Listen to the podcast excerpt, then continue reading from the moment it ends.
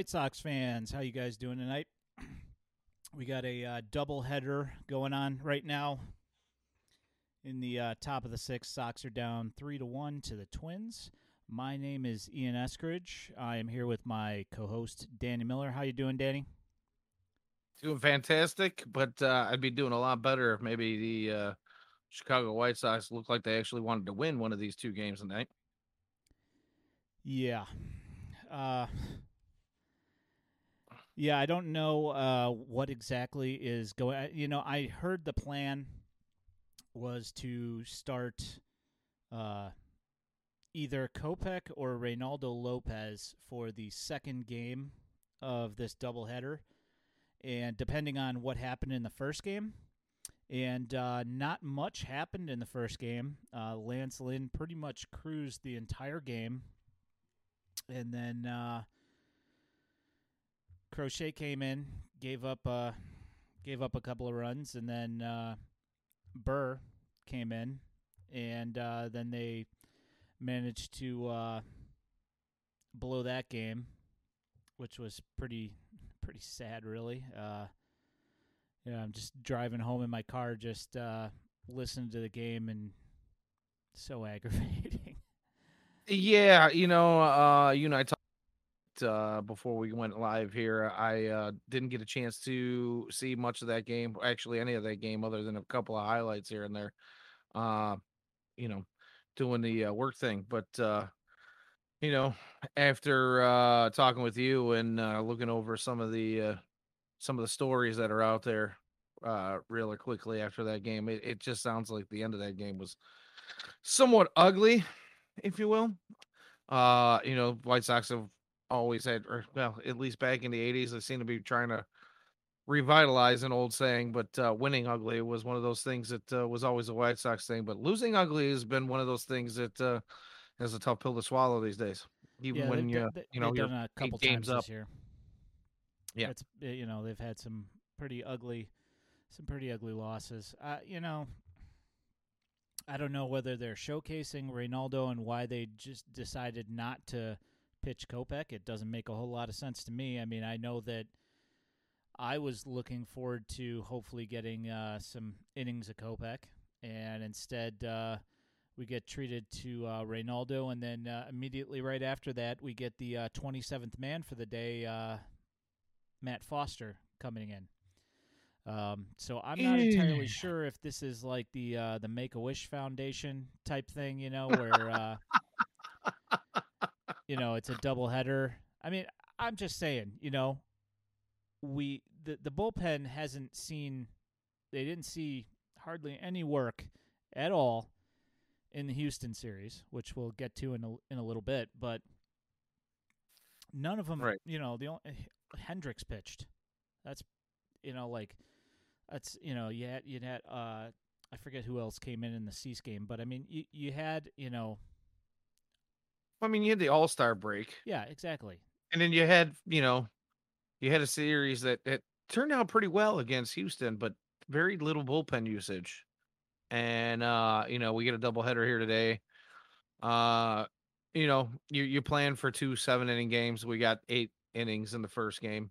And again, bullpen not being used, or at least the better part of the bullpen not being used when you know you're playing two games and and you're throwing out, like you said, the 27th man. It, it leads me to uh, you know, start questioning our boy TLR again. Eight game lead in the division or whatever it is, nine game, nine, ten game lead in the you know, leaves you scratching your head, wondering why and why why we're not, you know, 15 games up right now.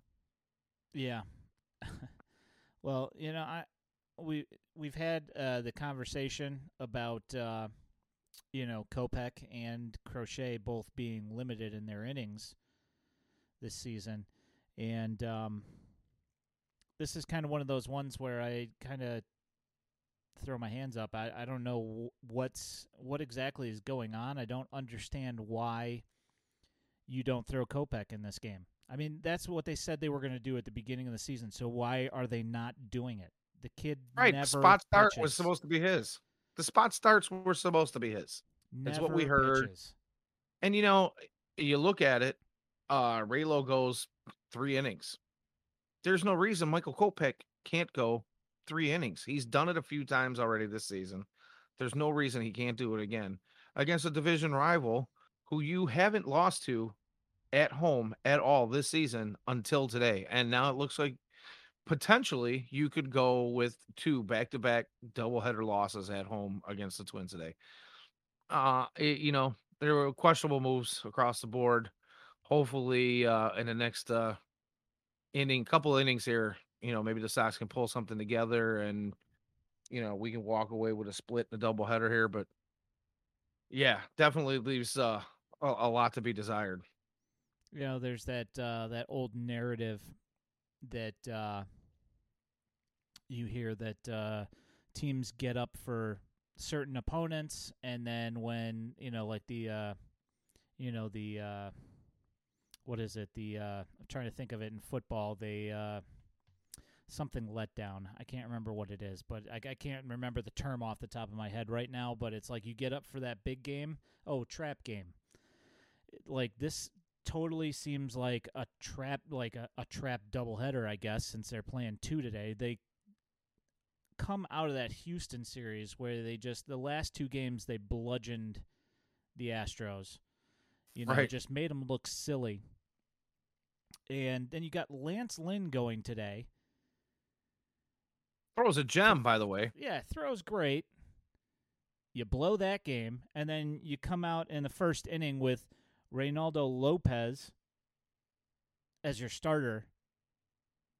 It's like everybody just, I'm sure, you know, I don't want to speak for anybody, but, uh, you know, if I know that uh, I'm on the team and I know that, you know, Ronaldo's going out for that uh, that second start, I'm kind of just, uh, well, we already know what's going to happen in this one, you know, like that kind, Yeah. that kind of thinking. So, you know, and then of course, you know, in the first inning, he goes out and gives up a home run, you know, or, or uh, what was it? Uh, was it a home run?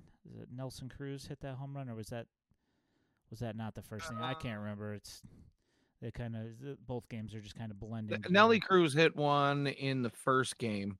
Oh, okay. Uh, the yeah, second yeah, yeah, yeah. Game, first inning, there It was uh, it was yeah. yeah, error slash you know sack fly brings a guy in, um, and then he did uh, he did give up a, a home run. Uh, yeah, I believe it was in the second inning. Um, so yeah, so Raylo comes out, he pitches a couple of innings, he gives up a couple of runs, one earned if, if I'm not mistaken because of the error in the first. I don't remember if it occurred before or after the run was had scored, but um, yeah, you know, it's just if you're trying to showcase these guys, if I, I that's the only reason I could even think you're gonna put, you know, Raylo out there and then follow up both- with Matt both of Foster those home runs seven. Both of those home runs were Garver, like it, like we had talked about earlier. He, Oh, he- yeah. he's Okay. hit two home runs in this game. It, and it So- seems like he's hit, you know, he's got 10 home runs on the season. It seems like he's hit like seven of them against the Sox. You know, there we go. So as we're watching here, my pick to click tonight for the second game, Yoan Moncada goes yard to bring it within one. So uh here in the bottom of the six with two outs, we're looking at uh, Minnesota three, White Sox two. Yeah, to So hold maybe his we'll hat see on. some- Yeah. Yeah, maybe we'll aga- see some late inning heroics. Again, the Moncada home run goes like three feet over the fence. So, Hey. it's so bizarre. I am not complaining. I'm just simply pointing out that every time he's hit a home run recently, it's like it just barely goes over the fence. It's kind of kind of strange. I'm just happy to see the lefty stroke working a little bit right now. Yeah, Uh, for sure. there were some struggles early on from the left hand side of the plate. Uh, you know, I don't know. I like to think that uh you know, these guys are just uh get, you know, gearing up after a 60 game season last year. I, I know we use that excuse a lot, and we're just a couple of middle aged guys doing a podcast slash live stream, and who knows what we know. But uh, you know, I, I think that uh, you know, Jose has kind of showed a little bit of uh pop here recently. He kind of seems to have figured some things out a little bit. Yeah. Uh, maybe Yoan is gonna heat up.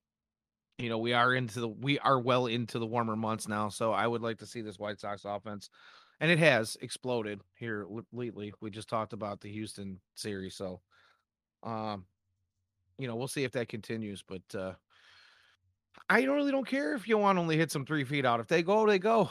You know, I'll take it. Yeah, I'm not going to complain too much. You know, I'm just like I said, just you know, making an observation. It's kind of weird how like uh, you know, we're used to him, you know, just hitting like Bombs. lasers, you know, like laser 400 footers, you know, to uh, right. the right field corner, and uh, I don't know, just hasn't been happening so much this year. I mean, he's you know obviously you know like we we talked about this before is that he was on pace for like a six WAR, seven WAR season earlier, you know, and he was on a crazy on base percentage run. Yet uh, it was done, you know, almost without home runs because he hasn't been hitting too many home runs. You know, it's crazy. Correct. Absolutely. I'm sorry. I'm uh I'm actually texting the wife to see if she can uh, bring me a drink, so that I don't have to get up in the middle of our uh, stream here. But uh Or in, in the middle of the game either. You know, that too. super That important. too. Hey, Super. those important. are uh wifely duties, right? Absolutely. Uh, not really, but uh, you know. Yeah. Um, so uh, yesterday, um, I hopped on uh, the Good Guys Talk Back uh, podcast with uh, Nick and Pat, and uh, had a nice time on there. So if you guys uh, are looking for podcast material to listen to, uh, not only Daily White Sox, please take a listen, download, take a listen. Uh, the Good Guys Talk Back podcast as well. Um, good guys, had a lot of fun, and I think at some point we'll end up having uh, either Nick or Pat or both. I don't, I don't know. We'll have have both of those guys on here, and uh, yeah, good guys. Sounds like it'll be a good time. I'm uh, looking forward to it. Yeah. So, well, I mean, at least we get uh, at least we get a Yoan home run, and um, there's been some. I mean, there's been a couple of positives today. You know, I mean, Lynn, of course, looked great. I mean, his his uh, his command early in the uh, early in the game, uh, in game one, he was kind of all over the place. Uh, as uh, DJ termed it on the radio, uh, effectively wild. Um, and he was at like 50 pitches in the fifth inning or something, 55 pitches in the fifth inning. And uh, I don't know, it just looked like he was rolling, and then and then he's not in the game after. Uh, I think he I think he walked somebody. Maybe is why I, is why he got taken out. But I mean, I don't know. Kind of when he got taken out, I was like, "What's going on here? Like, why are we doing this?" And uh, yeah, I don't know they brought Crochet in, and uh, we've had this conversation before as well. Is that uh, you know we were talking about earlier about his velocity, but I mean we kind of have had the conversation that his numbers are kind of uh, a facade, if you will. Um, good numbers, but we see underlying issues, and in the last like I don't know, I'd say like three weeks, month or so, they they've started to show up, and they're leading to runs instead of uh, you know hard lineouts and whatever. So I don't know the uh, you know I, I we thought the bullpen was going to be the team's strength at the beginning of the year, and you know there were T-shirts all over the all over the uh, interwebs on Twitter. Bullpen is mighty. Uh, not so much. Yeah, well, you know, uh, we we have talked about it in the past where we have noticed that uh, Crochet's fastball velocity, his velocity across the board, has been down, and not just a little. His he's been down considerably most of the season. Uh, there's been some speculation as to, you know, that's a team thing. Uh, that's a coaching thing. They're just trying to stretch him out over the long season, being that he was drafted just last year uh never played a, a season anywhere near as long as an MLB season and they want to get him ready to be you know, the starter that he was drafted to be and whatnot. But you know, there there comes a point now, I think, where we're start we're in the you know, we're getting to the second half, we're getting close to the trade deadline here. And uh, you got to wonder if they're gonna cut the kid loose at all. Uh, you and I talked about this. He has gotten, he's hitting, he he hit 98. I think it was his last time out before today. You were saying, Yeah. um, Yep. but you know, 98's a far cry from 101, 102, 103 when your fastball doesn't move at Oh. all. So, Aaron Boone. uh, oh, that that was a nasty sequence right there. yeah. Oh man. Uh, so real quick, we got Kendall chiming in, and uh, you know, obviously he's kind of uh, it looks like he is um agreeing with us, you know, here with the uh the whole scenario of you know going out and putting a beat down on the Astros and then coming back and just absolutely flailing in the late innings against the Twins and Crochet blowing up a couple of times here uh in the late innings as well. And you know, I get that, you know, again, he says that you don't think that you see Crochet unleash until late August. I, you know, I understand that. I understand that, you know, they want to stretch him out, like we said, but at some point you gotta let the kid go. You gotta let it fly. I want to see what he can do before we get into a playoff push. Because we, you know, especially I'd like to see it happen before the trade deadline. Because honestly, if if you're you're looking to at your bullpen to be as strong as we talked about it should be, and as all the experts thought it was going to be, if not the top bullpen in baseball, one of the top bullpens in baseball, and it's had its struggles this season. Don't you want to see what you got before the trade deadline comes around? Uh, Me personally, I'd like to see the kid go out there and throw hard the next three or four times out to know that you know the same Garrett Crochet that we saw last year is still there. Because if not, we're you know we got to start looking at at possible you know bullpen arms. Yeah. Well, my question is, what are you waiting for? What's up, Xavier? You know, like what, to the chat. What are you waiting for? You know, if you're talking about getting, you know, they said that they were going to try and get these guys like 100 innings. And here we are, you know, like what are we like 70 something uh 80 something games into the season and they've got like I don't know, like 30 innings. When are they going to pitch? At this Right. point, you know? I mean like you have other guys in the bullpen as well, and I assume that there's probably going to be a deal here, you know, where you're going to bring somebody else in. So if you bring in, you know, say they bring in, you know, like uh uh say Rodriguez from Pittsburgh or something like that, you know, where it's a guy who's got some stuff. One of these guys is going to pitch. You know, you've Right. got you got plenty of other guys, you know, and you know with the way the starters have been pitching, you know, realistically, you know, when Gio, Rodon, and Lynn go out there, you don't need that much bullpen help. You know, and Cease, you know, for as much crap as he gets, um, hasn't really been all that bad, realistically. I mean, everybody uh, was complaining about his walks. This year, he's uh, I think he's fifth in MLB in least amount of walks in like uh, by a starting pitcher. So he cut down on his walks. You know, I mean, I don't know when, when are these he's, guys he's going to be a solid piece of the rotation. There's no doubt about that. Uh, you know, I don't know. I think uh, I see Kendall saying in the chat, uh, they are probably going to go for a bullpen arm regardless. But again, I just want to see what these guys got and when are they going to pitch. And you know, let's go back to tonight's game. We you talked about Michael Kopech. It was talked about that it was either going to be Raylo or Michael Kopech getting a start tonight. Uh, Raylo goes three innings. Michael Kopech has gone three innings multiple times already this season. Hasn't pitched. We had the we had the the All Star break. We had the Houston series. Bullpen was hardly used. Why is Michael Kopech not getting that start? It's he can easily go three innings. He showed it time and time again. Yeah. Uh trying to get my uh my levels set up here. For some reason there there we go. Yeah, for some reason my volume was really really far down compared to yours. Anyway, um yeah, I I don't know, man. this, uh, you know, uh, Kendall says uh, maybe they're fearing his injury in the playoffs. I don't know.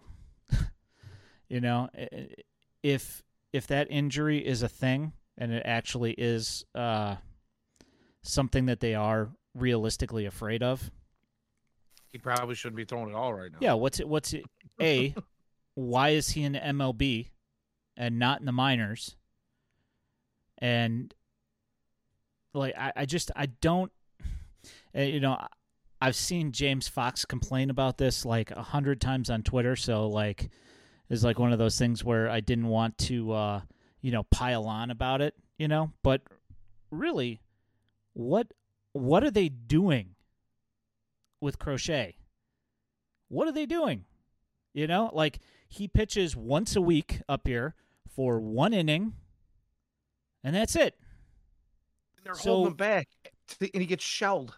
Yeah, he's, uh, you're he's, not he's, helping him. For a 96 that gets teed off on. Yeah, if if if in reality they are telling him to keep his velocity down because they want him to pitch more innings as a starter, then you can't have him pitch one inning a week because that's all he's doing is pitching one inning a week.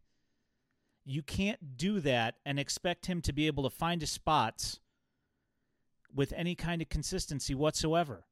It's it's not doing him any favors. Like I just I do not understand.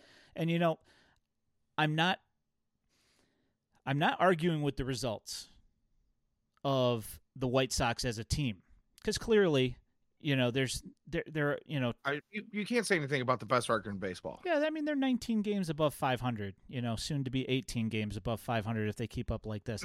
but you know, I mean, there's not much to. I mean, with the with the contributions from guys like you know Goodwin that's up right now, Hamilton, um, Burger, Sheets, uh, Zavala. You know, like speaking just, of Goodwin. Yeah, I mean, just like all these all these guys that you don't expect anything from. Jake Lamb, you know, and Leury Garcia is actually he stepped it up and he's played like a very prominent role and he's had his moments. I mean, you know, I mean, say what you will about him being a, a utility player and whatever, but I mean, the contributions that you've gotten from people that you had absolutely no expectations from and like they, they weren't even there in spring training half of them so i mean clearly something is going right but you know there's a couple of things that just make you scratch your head and you're like what why why are you doing it this way? I don't understand like and I, I don't work for the team so i guess i don't have to understand but i mean just as an observer from the outside you know you look at how crochet is being handled and i just i don't understand how they think that it's doing them or him any favors at all no, I agree one thousand percent. There's the you're not doing the team or the man any favors whatsoever. Uh, it could be handled a, a couple of different ways, and it, it just seems like whatever the plan is, and they're not letting us in on, uh, is gets confusing to me. I, I don't know what the plan is, and I, I can't figure it out. Vaughn just got hit by a pitch. We've got runners on first and second with nobody out in the bottom of the seventh, and Berrios looks like he is losing his command quite quickly here. Oh, he's so, at 88 pitches. About it's about that time. Yeah. But uh, yeah, man, I like that. Yeah, that whole thing's you know, and you know, Kendall says uh, they just want to save his hundred plus for crunch time, and my point is is that if you are I mean, if that's realistically what they're doing is they're trying to save his innings for for later on in the year. If he's not any good, what are you waiting for? Cuz he hasn't been very good the last month and a half. Right. The other thing is is you know, they talk about getting you know, the term you hear all the time is stretching these guys out.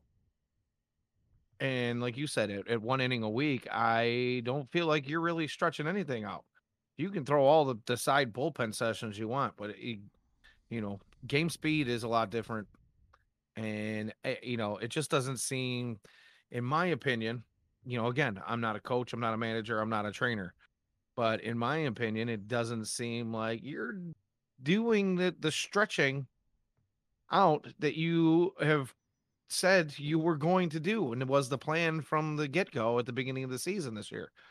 Um and uh you know i agree with kendall i don't know why uh billy hamilton is in the game pinch running here we got two runners on nobody out bottom of the seventh down by one you got gavin sheets who's a lefty who's going to hit Berrios better than anybody else you would think you'd want the speed on second base at least now if they didn't bring him in when he was on first You'd want that speed on second base. Well, I guess it doesn't matter now. He's going to get third. Everybody's going to move up 90 feet on a wild pitch here. So, sorry, I know some of you guys are a little bit behind yeah. uh, on the stream. I'm watching live, so uh, just bear with me here. You'll see what I'm talking nah, about. I'm running like 15 seconds behind because um, I'm using the app. What I really should do is I should just hook up one of my monitors. I I've been meaning to buy another TV so I can just hook up my uh, feed from the satellite box in here uh, but I haven't. I, have done it to one of my computer monitors, unfortunately, and I'm using both of my computer monitors for this, so can't really use it right now. So uh, you know. stinks. But you know, so I just watch it on a, you know, a, a very legal uh, stream instead. Okay. like 15 seconds behind. so. Yeah, and we've got um, uh, Sheets is uh three and zero oh now with nobody out, runners on second and third. So maybe we can put something on there. And uh I imagine that if uh Sheets walks or gets on base here, it uh Berrios' day will be done. But I agree. I don't I can't imagine that uh I, I don't understand why he stayed in the game at this point. His command was obviously starting to fall apart here since the beginning of the inning. So yeah, well they did use uh they speaking of I, I, was gonna bring I was I thought about bringing this up earlier today. Um, Alcala, the reliever for the Twins. Yes. Obviously, the Twins are going nowhere. If the White Sox can pick him up, I know that they won't want to trade in their division, but holy crap, Cheats. that guy, you know, like that guy can pitch, and he's. I mean, the White Sox would be would be good to keep an eye on that monitor. Yeah, no, I, yeah, I'm, I, I saw the alert already. I'm just waiting for the actual video to pop up. Hey, there it goes. That's a, that's a walk off winner. All right, well we split. All right, I'll take well, the split. late inning heroics. Should have been a sweep. Should have been Should a sweep. Been. Should have been. So Should have been. The fact that but we hey. had to wait on late inning heroics from Gavin Sheets to not get swept out by on a, in a double header by the freaking Twins. Insane. Oh, yes, is. Yeah, hey, he gets a little. uh Rios is not happy. So nah, sorry, he's friend.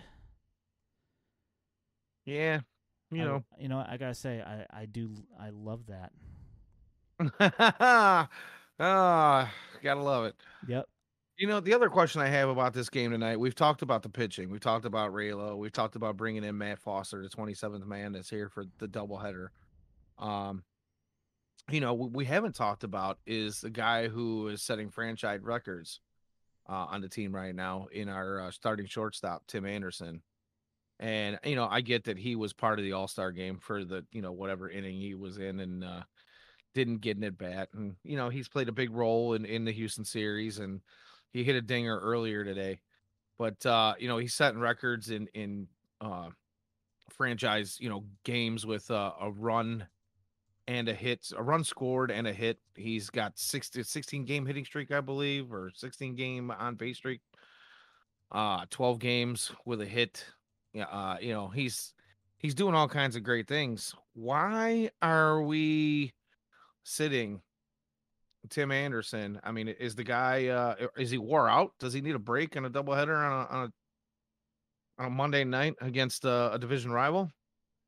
That's uh, you know I don't know. He's let's, very uh, tired. He's very tired. Yeah, let's let's get a look at uh Leury Garcia in the leadoff spot. Hooray! I don't know. Yeah, oh, you know, Berrios is pitching, so we got to get that lefty bat up there in the in the in the leadoff spot. Berrios is real tough on right, right-handed pitching. I will agree with you on that, Kendall. That that goes. I, I totally agree. However, uh, Yeah, Leury's got to play. T, TA is uh still a you know still a better. Does hitter. Mendick? Does Mendick need to play?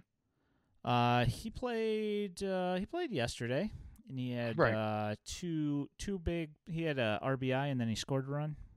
Yeah, Right. You know, he doesn't need to play that much. Um, he certainly doesn't need to play as much as uh, you know, we were beating up TLR about playing Jake Lamb every, you know, every day Right. or five Right. days out of seven. Right. So yeah. yeah, no, I know you were. I know you were joking, Kendall. It's all good. Mm, Well, you know what? I'll take the split. yeah, you know what? And uh, good on Gavin Sheets. I mean, the guy's come up here, and we talked about him a little bit early in the in the season, off season even, uh, about him making the switch, spending uh, last year's, you know, with not getting the call to, uh, you know, take the time to uh, sit down with his dad, or I should say, not sit down, but actually go out and work out with his dad and make an adjustment to play the outfield. And now he's come up here and he's done nothing but produce. So good on him. Good to see him and Jake Burger coming up and doing the things that they're doing. Gotta love it. Gotta love it. Yeah. Yeah. Um, so speaking of uh, Gavin Sheets and uh, Jake Burger and Danny Mendick and uh, guys such as that, uh, we have the trade deadline coming up here. I l- We do. Sorry, I- I'm I laughing mean, at the chat right I'm just. I'm just saying, you know. Uh, so you have to imagine that if there are trades made, that at least at least one of these guys is gone. I mean, you've Right. got Vaughn and Abreu. Sometimes Grandal, even though you don't want to see that. You've got Eloy coming back, who at some point maybe you force to first base because he's terrible in the outfield. You Who's to say have he's gonna be better, better, better at first base? Instead of diving in the nets, he might be diving into dugouts.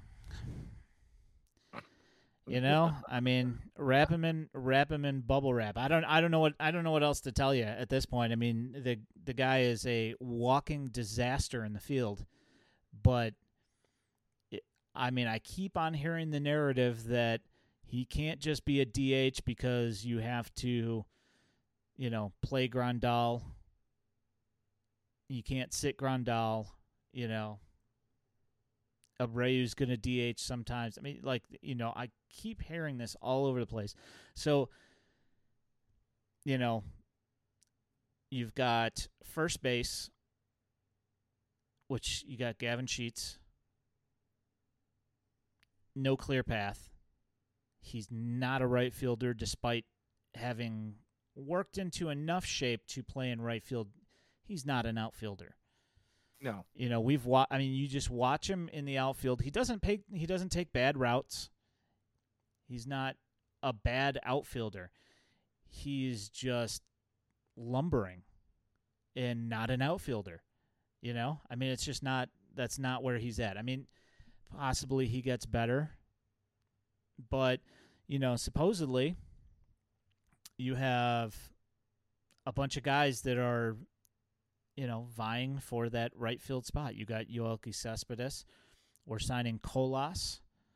We've got Micker Adolfo, who's still here, which he's another one of those guys that it's entirely possible that he's gone at the trade deadline because I don't know how much of the uh, how many how many of the tweets you've been looking at, but I mean, he's hitting the ball. He's he's finally he's he's starting to uh, to be that guy that you you know that everybody dreamed on with his power. Now he's still got a bunch of swing and miss, but you know he's, he's no, but there's a lot of clubs out there that he can help with if he's going to hit some bombs. And, Yeah. you know, uh, his he, you know, he's a little bit older than you would like him to be coming up as a rookie, but you know, a lot of that's because of you know the setbacks that he's had with injuries. Uh, maybe he has finally figured it out and put it all together. And you know, there might be some teams out there that see some value in that. So uh, I have seen his name come up a lot in you know proposed trades, but uh, you know, this is we're talking about Facebook and the Twitterverse, or as Yeah. I like to uh, as I like to call it, the Twatterverse. Mm, pardon my French, but uh, you know, I don't know how much of that you can really, you know, buy into when you're you're looking at armchair GMs. But I, I gotta I gotta say that, that you know there are teams out there that are looking for outfielders. Uh, Yankees being one of them that could use an outfielder with a little bit of pop. They could use a whole lot of stuff, and you know what? I'm not. Uh, I'm not really feeling like giving them anything. They don't have anything Mm. that I really, really want. Uh, You want to give me Gerrit Cole and pay all of his salary? Cool, fine. That's about it. Yeah, I mean, No, I'm than just I was know, just throwing it out there because you know they're usually the most vocal fans on uh, Twitter, and uh, they uh, they feel like they deserve everything. So that was kind of a tongue in cheek uh, mention there. Yeah, no, I, I get. I'm just, you know. yeah. Um. So, uh, Kendall says uh, thoughts on the rumor about a reliever going for Escobar. I haven't seen it. There are so many rumors. I don't know which one in particular you're talking about. So, uh, I don't know. Tell me. Uh, the legend of Gavin Sheets was born today. Uh, you know, I don't know. He hit uh he hit a couple of home runs. He's hit some big ones. Uh, He's been producing pretty much since he's come up. I, you know, uh, maybe this walk off three run bomb is might be the biggest one Yeah. yet. So yeah, I could see where Grimm's going there. Uh, but uh, yeah, we I mean we could talk about Grimtall's boy for a little bit hitting bombs.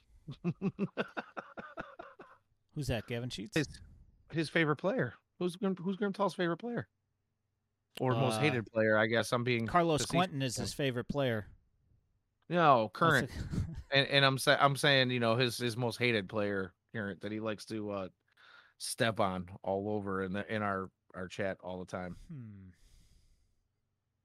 I don't know. Was it wasn't it uh wasn't he a Yasmani? No, no, he's no, No, no, okay. no, he's uh, Maybe he's- I'm uh, yeah, he's not, uh, he's not one of, he's not one of those guys. I I could be confused, but But, uh, but uh, he he is a uh, he is a Dodgers fan, so uh, you know when we got when we got Yasmani, you know he was like, oh, here we go, because uh, he saw his uh, his fielding in the playoffs where he you know he had some pass balls and whatever.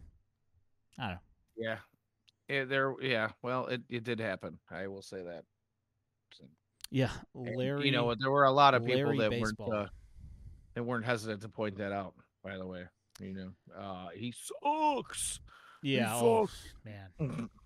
I don't even want to go down that one. I I, I don't No, I don't we've want to talk about Yasmani. He's uh, he's on he's on the IL. I don't want to He's talk about him. I'm so tired of the the Yasmani hate that I'm gonna I'm gonna well, say yeah. you know Why don't we, uh, I'm let's not uh, uh, I'm let's not change it up here a little bit. Let's change it up here a little bit since the game's over and we saw some uh, walk off heroics from uh, the legend of Gavin Sheets, as Grimtall has said. Uh, let's talk about some positives. We we have a, a Lance Lynn extension to talk about here in the last couple of days Ah, yes, two years, thirty eight million dollars. with an option for 2024, I believe. Yeah. Team option.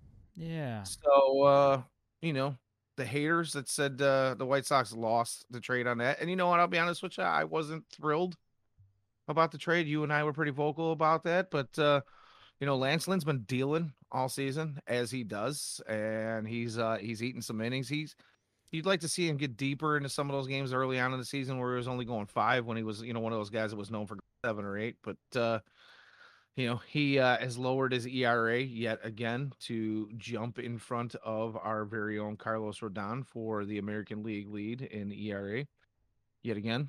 And uh, yeah, two, So- possibly three more years of Lance Lynn. Yeah, so uh, we just we just extended him. So, do you think that him getting pulled early today? Do you think that has to do with them trying to conserve him for the future years that he just signed for, trying to save those bullets for uh, for the next three seasons? Yeah, maybe. I Yeah, you know. just so they could blow the game earlier. Yeah. Ah, yeah. Well, he. I think he was still up. He was up in the 80s, right? 80, close to 90 pitches. So, you know, and you did talk about that a little bit earlier when we talked about game one of today. Uh, he his pitch count was a little bit higher than you would like it to be. So, I mean, I imagine that was probably the reason that Lance Lynn got pulled. You know, it didn't look like he was going to have another one of his 120, 130 pitch outings. So, Yeah. So uh, we've Yeah. got uh, from Bozy seventy here. Uh, uh, hello, I am new. Uh, longtime listener, uh, first time caller. Uh, I feel low batting average is the only method to measure a batter. I will hang up and listen. Nice, very nice. You can Yeah. always uh you can always expect a chuckle from Brennan. Thank you for that. Uh we do appreciate it. Yeah, so I mean, you you know how I felt about the uh, the Dane Dunning uh, and uh, Avery Weems for uh, Lance Lynn trade. You know, I wasn't unhappy about getting uh, Lance Lynn. You know, but I was bummed that we that we lost Dunning, and uh, so here's here's what I think the uh, the uh, f- the thing that uh, Kendall loves to talk about, which is false equivalency. Um, people like to talk about uh, the fact that Dane Dunning is not putting up the kind of numbers in Texas that everybody was talking about when he was traded, saying, "Hey, look at this! See how Lance Lynn, see how awesome he is, and Dane Dunning's not doing so good. You're stupid." And um, like the thing that I have to say about that is, is that you see the difference in Rodon this year. You see the difference in Cease this year. There are definite things being done by Ethan Katz that are shaping this pitching staff. Now flip the Not coin on now. that. Not just for now, for the future. Correct. But flip the coin on that. Dane Dunning went to Texas. Where pitchers go to die. Yeah. I mean, the only guys who do well in Texas are guys that were already like fairly talented and already a finished product. They don't develop pitching. You know, they haven't developed pitching in a long time. They do not. To say that this, you know, like what Dane Dunning's results are would be what he would be having here, I think is uh, is indeed that uh, false equivalency that we that we talk about. It's just it's one does not equal the other. You know, it's I don't I don't think it's fair to say that uh, uh, Bruce Levine, uh, Dane Dunning, um, that Oh, uh, that was Dane. Dunning's numbers wouldn't be better in Chicago than they are in Arlington. Derek Uh, Holland. We get a Derek Holland mention in the chat. What kind of path are we going down tonight? This is gonna be a fun, fun live stream tonight. I can see it already. We're already having too much fun. Hey, Let's actually, you know, uh, Bozy, speaking of uh, Derek Holland, um, he is uh, Dutch Oven on uh, on Twitch here. I think it's uh, Dutch Oven forty five. I think it is. I can't remember, but he's uh, yeah, he's on here. He does um, he does a podcast on here and streams on here all the time. He's nice, nice dude. Um, he's on uh, does a like a, a stream podcast with uh, a couple of friends of mine that I talk to quite often on here. So, um, but yeah, I, I have to say, like one of my favorite things ever, Let's get him on the show. as far I I'll see what I can do. I mean, you know, certainly wouldn't hurt anything. Um, one of my favorite things ever is Derek Holland's photo shoot from Texas, where he's wearing the cowboy hat. Have you seen that? Have you seen those?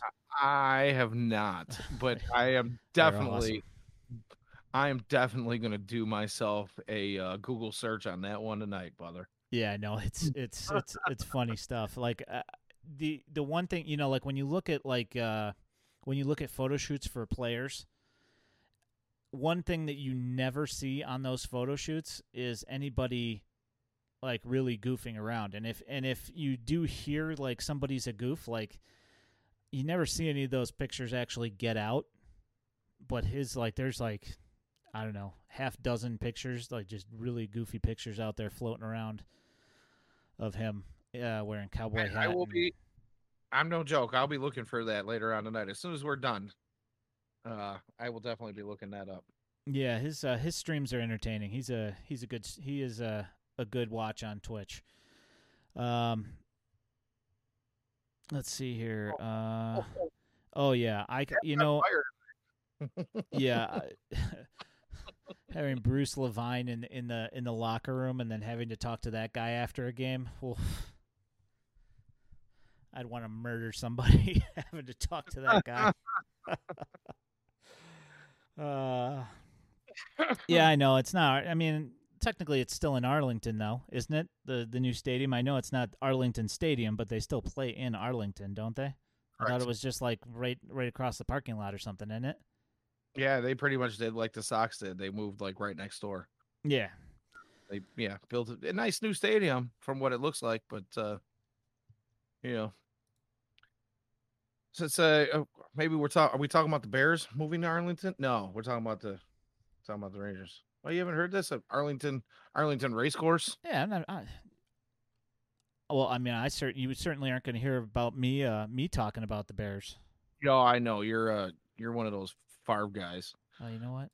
This is okay. So here's here's part of the problem. See, I just froze your face. I can do that on command now. I didn't even notice that. Oh, that's awesome. Let's see if I uh, do it again. All right. Yeah, there we go. I got it. Hey, I look like I've been smoking something other than cigarettes when you do that. All right, let me do that. Okay, there, cool. All right, I'm just gonna uh, I'm gonna do this and then I can share it. Uh, let's see. Uh, So yeah, we, we won't talk about that. We won't talk about those guys up up north in the the frozen tundra. yeah, I mean, to be honest, I don't want to talk about football. No, this is a White. Sox. stream, Yeah, so- I mean, you know, like I'm just not. uh I don't know. Like I still like, you know, I, I enjoy watching football, but I just don't watch it that much anymore. T- TBH. okay. All right, fair enough. Fair enough. Fair enough. So uh, you know, we touched on the uh the Lynn extension. And uh let's keep it moving on some other uh good news here. I don't know if you had a plan for any of this stuff, but uh earlier today I uh I saw a notification come across the Twitterverse about uh our center fielder, Mr. Luis Robert, Yes, sir. uh being cleared for a rehab assignment starting in uh Winston-Salem. Here he was cleared today. Yes, sir. I have to say, I'm pretty stoked. I dig it. It sounds like he's about two weeks behind Eloy, barring setbacks. So I'm thinking, you know, mid August here we could have a somewhat uh full outfield. yeah, I mean, imagine that. And Yeah. uh, you know, like we've we've talked about this before, but uh, you know, I mean, we're talking about a team that is uh, 19 games over 500, and uh, you know that's without Robert and Eloy. All right, so here we go. We'll uh, I'm gonna start doing a little slideshow here. Oh, this is gold. Yeah, no, there's uh this one. This one's even better. Mm.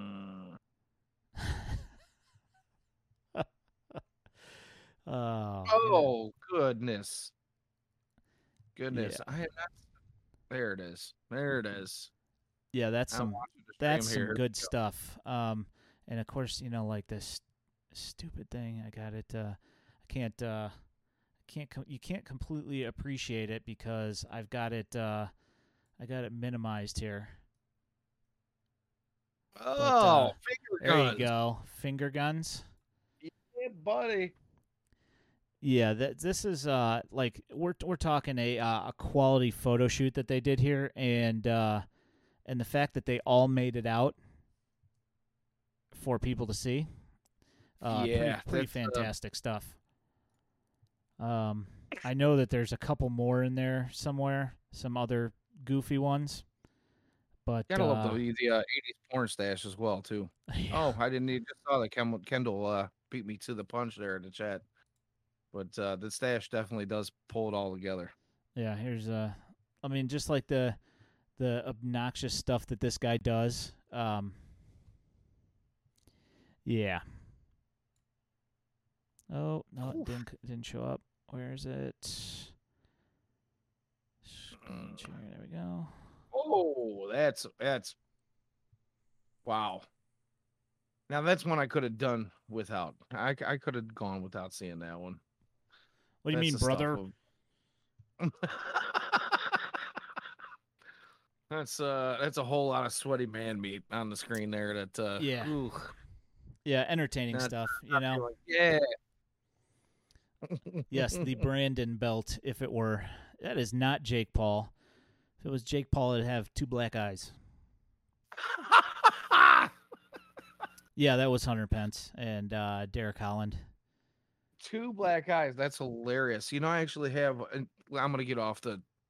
I'm gonna. I'm gonna. I'm gonna go off on a on a sidetrack here, just really quickly. I. uh I have a friend that I grew up with who is a boxer who has been trying really, really hard to start a YouTube and Twitter beef with uh Jake Paul just to uh just to get him in the ring. And I'm pretty sure my buddy will beat on him badly, but uh I don't know. Anyways, moving. You on. know what? I'll I'll give I'll give him credit. You know, like he's going against uh like legitimate fighters and I mean, don't get me wrong, Floyd Mayweather could have wiped him, you know, wiped the floor with him if he had wanted to. But I will say that, you know, he at least didn't look like a complete fool. I'll I'll give him that. Z didn't look like a complete fool. He's chasing the Quan. Chasing the Quan, the master of Quan. Little uh oh sorry, another football movie reference. Well, I don't know what it is. I'm on the football thing today. Yeah, the uh, the Rod Tidwell reference. Yes, sir. Yes, sir. Yeah. Yeah. Yes, I mean there's been there's been some good things that have been happening on the uh, on the White Sox front since uh, the All Star break. Uh, The the Luis Robert stuff is of course awesome. So he'll be starting with uh, Winston Salem. So uh, I don't know if you uh, remember. I know you do, but I'm gonna say um, I don't know if, I don't know if you remember his last uh, stint in uh, Winston Salem. He had something like a uh, I don't know something absurd like a 1352 OPS or something like that. Um, Yeah, which is I, like, I don't. I imagine he he will be moving up the ranks rather quickly, much like uh, Eloy did in his Yeah. first week. I like I don't. I mean, what? Why bother sending him to Winston Salem? That's a good question. Uh, I really can't answer that other than maybe, you know, just looking for some space to shuffle guys around for a, a quick moment. But I, you know, I'm just throwing stuff out there that really doesn't make any sense to be honest with you. Yeah, I mean, I don't know. I'm like, I'm just thinking of like, uh I don't think you, you know, if you if you put him in Charlotte, what uh, are you really, are you really stunting somebody's growth by sending him on a rehab assignment and having him play every couple of, you know, like in the outfield like every other day and D- DHing like every other day? Are you really stunting somebody's growth? I mean, because when he goes to Winston Salem, like I mean, realistically, he's going up against tomato can pitchers. You know, like we're going to be seeing. If he's some, not- If if he's not, you know, juicing the ball all over the field, uh, immediately, then you know maybe there's something not right. But honestly, like you're saying, tomato cans. He's uh, I, I can't imagine he'll be there very long. You're talking about a guy who's a major, done some really good things at the major league level. There's no reason for him to be playing with the dash like ever. yeah, I, I don't know. Like the, to me, it just kind of seems uh, seems kind of silly. What do we got Taking the cautious approach. Wes Kath. What about Wes Kath? Yeah, West Kath. What Good about sign. Kath? Yeah, no, yeah, definitely. Oh, sad Juan Uribe. All right, that's pretty West good. Cat, great pickup in the draft. Great Yeah, no, yeah, for sure. I'm super stoked. I mean, like, I didn't think that they would get both Montgomery and West Kath. I mean, to me, like that seemed like a a pipe dream that was not going to uh not going to happen. No, and to think that you know if their first round pick in Montgomery wasn't there, West Kath was the guy they were going to grab at 22, and to be able to get him after that, just yeah, absolute steal, absolute steal for the White Sox. Yet the oh, you know the people that do the grades, oh, don't even have the Sox draft. You know, I guess it, it's tough to say that the Sox were in the top 10 drafts or whatever you know, grade wise when you're picking 22. But uh, for what they had and what they had to work with, where they were at in the draft, I, you know, I can't complain. Yeah, Uh, I mean, I believe it was the, uh, oh, what's his name is escaping me now. The, uh, the, uh, the scout. oh, the, the lead uh, scout. Yeah. uh, he, Mike, he says, uh, yeah, thank you. Mike Uh, Shirley. guy. Yeah. There you go. Mike Shirley. Yep. Uh, No. He says it was the best draft that the White Sox have ever had. So, you know, I- I there's that. If you see, I mean, I don't. I there's a uh, there's an article floating around. I don't know if you've seen it or not about uh, Tanner McDougal and uh, his elite spin rates and stuff. Yes. Um, Yes, I absolutely have read uh, a few of those. Yeah, I mean fifth round and uh, ranked as like the top prep, you know, spin rate uh, machine out at the uh, the baseball combine. So, I mean, obviously, you know, I, I've only seen like a little bit of footage and whatever, but uh, you know, at least there's it looks uh, appears to be something to build on with his natural spin rates that he generates, you know. So yeah, I mean there's like uh that that draft does look you know, it looks like it's pretty good. Uh, you know, the whole thing we'll see how development goes and whatever.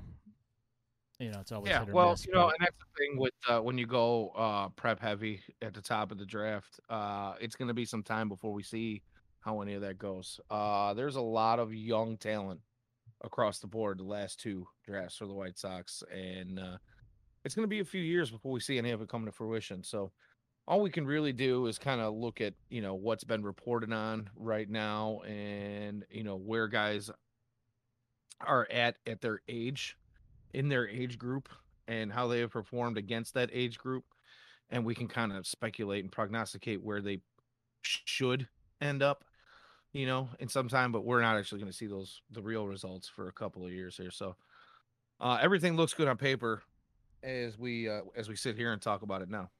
Yeah, I uh, mean- i guess i'll just leave it at that.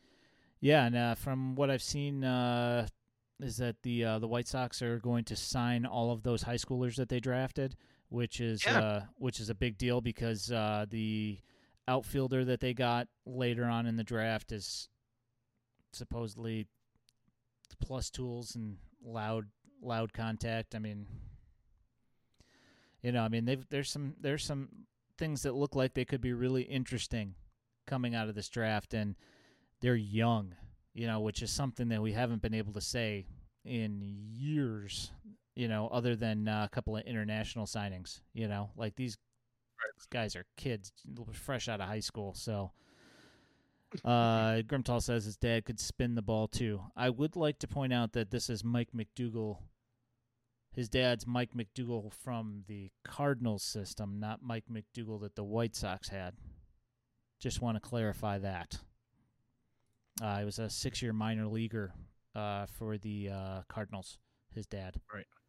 So, um, yeah, pretty happy with the draft. Actually, you know, like I haven't actually uh, like we we talked. I mean, we just kind of glanced over it last time because it's like, you know, everybody else is doing a, a draft review show, and uh, it's like, why bother talking about it in depth when everybody else is doing it? But Yeah, and not only that, I mean, last time we were on, we were on in you know mid draft.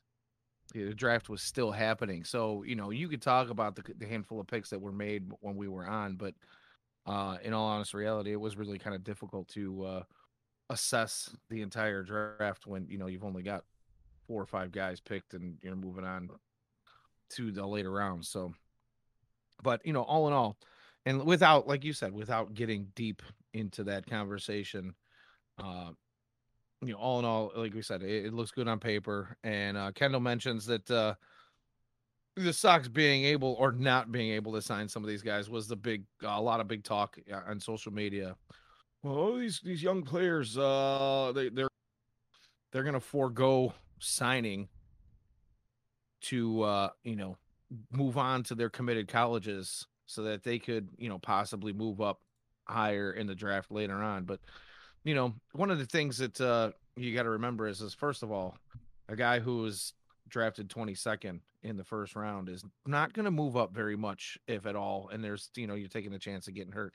There was never a question that that guy was going to sign. Colson Montgomery was going to sign million dollars. That one for sure. Yeah, that and Wes Kath. and Wes Kath both are going to sign.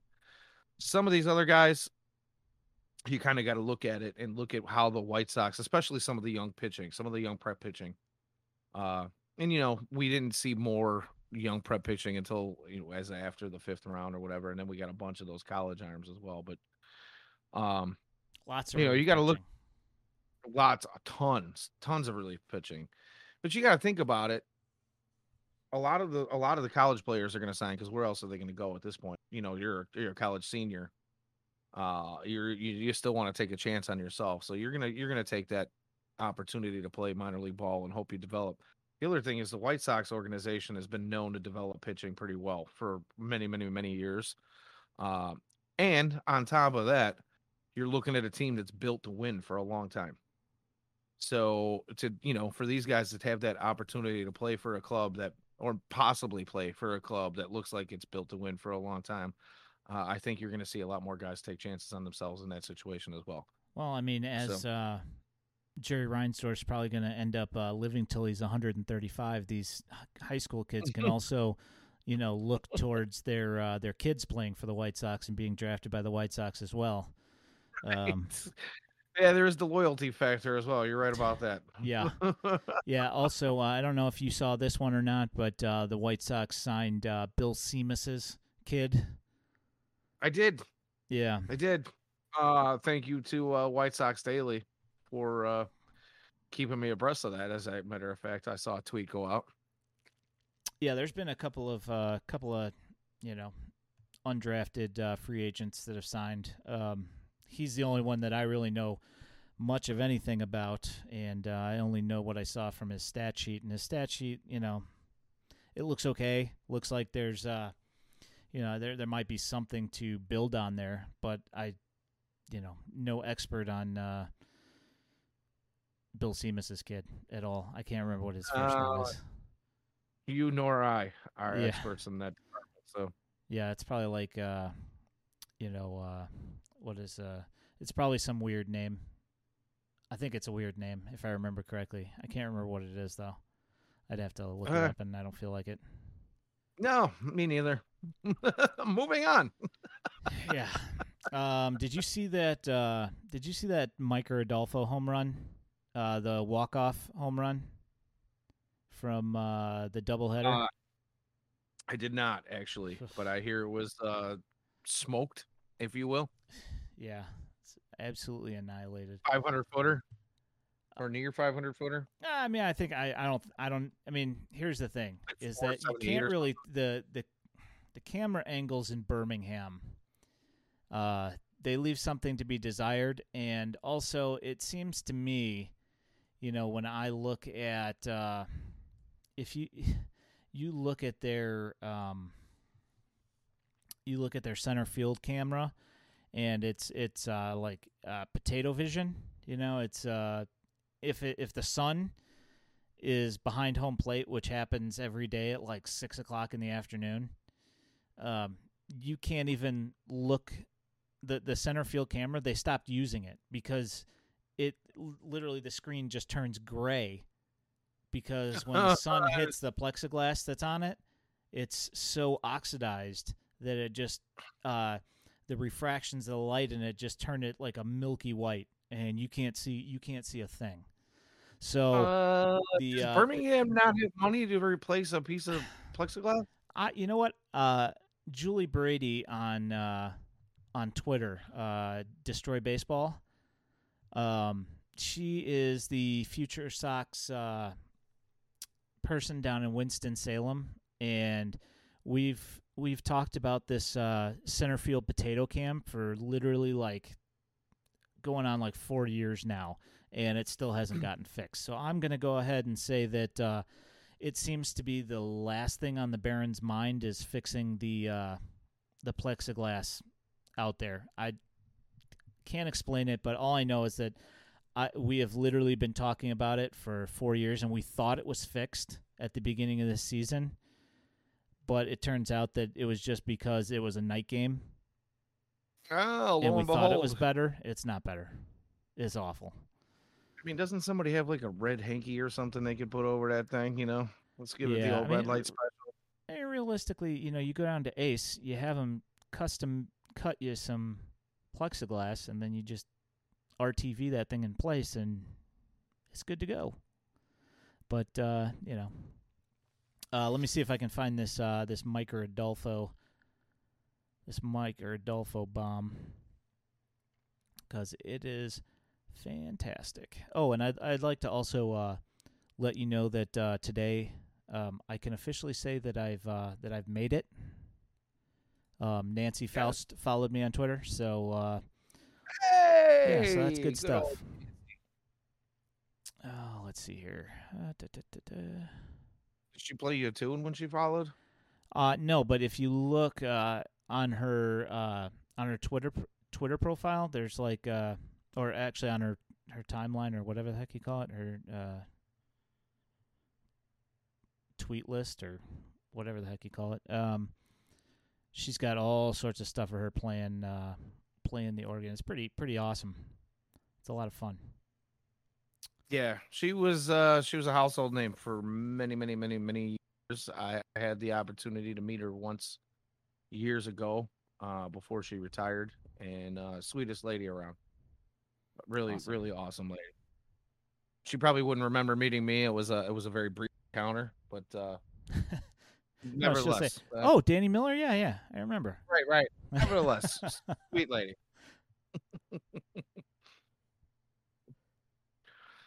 Why is this so difficult? I don't understand. Andy the clown. Wow, we're really we're, we're digging uh we're digging Andy deep the there, Grimco. Clown. I met uh, Rhubarb and Hey. Ribby couple of times too. Ribby and rhubarb. Yeah, buddy. Yeah, like it's yeah. I I they how long were Ribby and rhubarb around?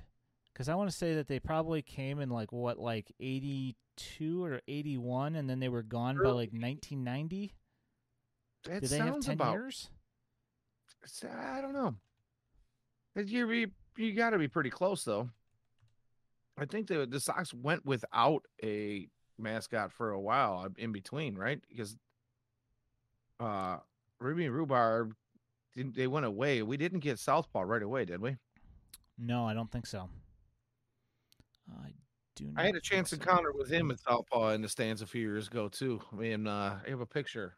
My uh, my buddy Ben Diavola and I uh, got up in the aisle with him, and uh, you know, we said "Go socks, and he just gave us the raspberries. He just farted. he made fart noises. So yeah, that was that was fun too. Yeah, great, Alright. great, handsome gentleman there as well. Speaking of uh, fine modern gentlemen, um, I know you saw it. Uh, that it posted. I don't know if you listened to it. Probably not. You hear enough of my my yammering on here. But uh, I did talk to uh, the voice of the Birmingham Barons, Curt Bloom, earlier this week. Uh, actually, last Yes. week. Um, that was a good time. I, I Um, haven't had the opportunity to listen. Uh, unfortunately, between work and then this weekend, uh, the wife and I spent uh, camping and kayaking with uh, some friends of ours. So uh, I'm a little bit behind in my podcast listens, but I am going to check out the uh, White Sox uh talk back episode that you did uh, good last guys, evening. Good guys talk back. Yeah. I'm sorry. Yeah, what That's did I say? good. What's uh, yeah, good guys talk back. Uh, I'll be listening to that over the next day or two here, and I'll also be listening to the Curt Bloom interview as well. All right. I got it. I finally found the stupid thing. Now let's see here. See if I can't figure out a way to The Pride do Crew this. are they? Aren't they? They're not. They're gone. The Pride Crew now. They're not anymore. I think they still come out and throw T-shirts around and do all that kind of stuff and dance on the the uh, the tops of the dugouts every now and again. No. Man, I I hope not. I'm just saying. Um, man, this is uh, this is really potato vision, but you know what? I'll show it anyway. You're right. Uh, da, da, da, da.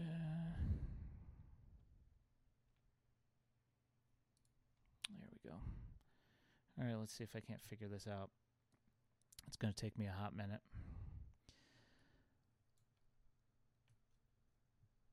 Awesome thing about technology, not awesome thing about technology is knowing how to do this stuff, but uh, the fact that it just takes longer and it should be really simple, but it's not.